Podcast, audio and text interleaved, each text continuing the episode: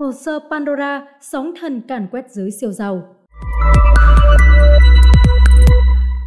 Hồ sơ Pandora được Hiệp hội Nhà báo Điều tra Quốc tế xây dựng từ khối dữ liệu lớn kỷ lục liên quan đến tài sản ngoại biên của các tỷ phú, chính trị gia toàn cầu. Lượng hồ sơ khổng lồ với khoảng 11,9 triệu tài liệu dưới nhiều hình thức, từ văn bản giấy trắng mực đen đến dữ liệu số, được Hiệp hội Nhà báo Điều tra Quốc tế ICIJ thu thập từ 14 hãng dịch vụ tài chính offshore, mô hình công ty ngoại biên, đăng ký và hoạt động ở nước ngoài trên thế giới. Với 2,94 terabyte dữ liệu, hồ sơ Pandora được xem là đợt dò dỉ dữ liệu về công ty offshore có quy mô lớn nhất lịch sử, tạo ra cơn sóng thần chấn động phơi bày tài sản bí mật ở nước ngoài của giới siêu giàu tại hơn 200 quốc gia và vùng lãnh thổ.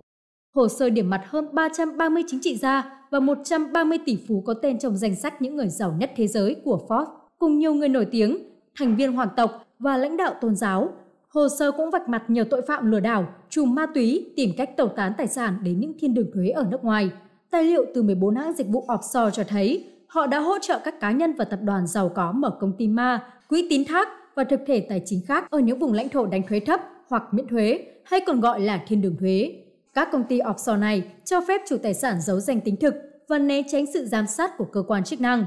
Phần lớn dữ liệu trong hồ sơ của ICIJ được tạo ra trong giai đoạn từ năm 1996 đến năm 2020, bao gồm nhiều vấn đề, thành lập công ty ma và quỹ tài chính, dùng các công cụ tài chính này để mua bất động sản, du thuyền, chuyên cơ và bảo hiểm nhân thọ, đầu tư và giao dịch giữa các tài khoản ngân hàng ẩn danh, quản lý tài sản và thừa kế, trốn thuế thông qua những cấu trúc tài chính phức tạp. Một số tài liệu còn liên quan đến hoạt động tội phạm tài chính như rửa tiền. Những tài liệu dò dỉ này được gửi đến trụ sở ICIJ tại Washington, Mỹ. Từ đó, ICIJ đã liên hệ và chia sẻ với 150 hãng truyền thông và tờ báo họ tiền tưởng ở 117 nước, trong đó có Guardian, Washington Post, Le Monde và BBC. Các hãng truyền thông đã huy động hơn 600 nhà báo nghiên cứu, phân tích kho tài liệu khổng lồ này suốt 18 tháng và quyết định đồng loạt công bố thông tin cho độc giả khắp thế giới vào ngày 3 tháng 10. Thông qua hồ sơ Pandora, Liên minh báo chí quốc tế tìm cách phơi bày mặt tối của thế giới tài chính thế giới, hé mở cánh cửa về guồng quay bí mật trong ngành dịch vụ tài chính offshore đang cho phép giới siêu giàu các nước giấu tài sản và trốn tránh trách nhiệm đóng góp cho xã hội. Hệ thống tài chính offshore là vấn đề mọi cá nhân tuân thủ pháp luật trên thế giới cần quan tâm. Shamin Ebadi, cựu quan chức Cục Điều tra Liên bang Mỹ FBI và từng lãnh đạo điều tra nhiều vụ án tài chính nhận định bản thân công ty offshore và việc hưởng lợi từ chúng không trái pháp luật một số người có lý do chính đáng khi sử dụng hình thức tài chính này như lo ngại cho an ninh bản thân. Tuy nhiên, tính bảo mật ở những thiên đường thuế như Panama, Dubai, Monaco và quần đảo Cayman tạo điều kiện cho những cá nhân giàu có hoặc thu lợi bất chính muốn cất giấu tài sản ngoài vòng pháp luật. Giới siêu giàu và các tập đoàn cũng tận dụng công ty offshore để trốn thuế, khiến chính phủ các nước thất thu hàng tỷ USD.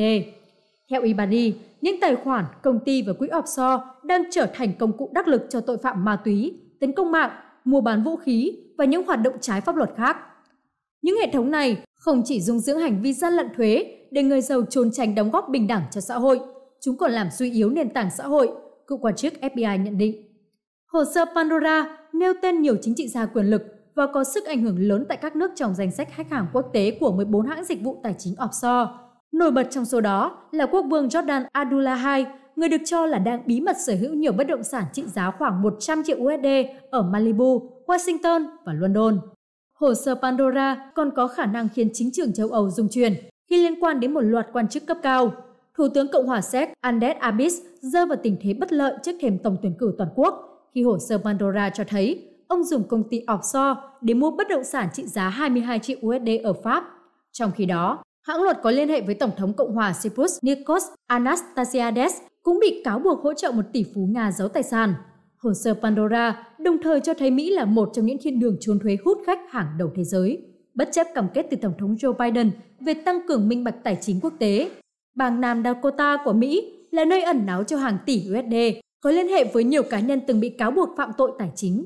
Cơn sóng thần không dừng ở phương Tây. Dữ liệu về các dịch vụ tài chính offshore còn hé lộ sự tham gia của các chính khách và giới giàu có châu Á, châu Phi, Mỹ Latin trong thế giới ngầm tài chính. Monis Elahi, một bộ trưởng quan trọng trong chính phủ Pakistan, được phát hiện từng liên hệ dịch vụ offshore để hỗ trợ đầu tư khoảng 33,7 triệu USD vào Singapore. Tổng thống Kenya Uhuru Kenyatta, người tự nhận là kẻ thù của nạn tham nhũng, đang đối mặt với câu hỏi vì sao ông và gia đình giấu hơn 30 triệu USD trong các tài sản ngoại biên, bao gồm bất động sản tại London.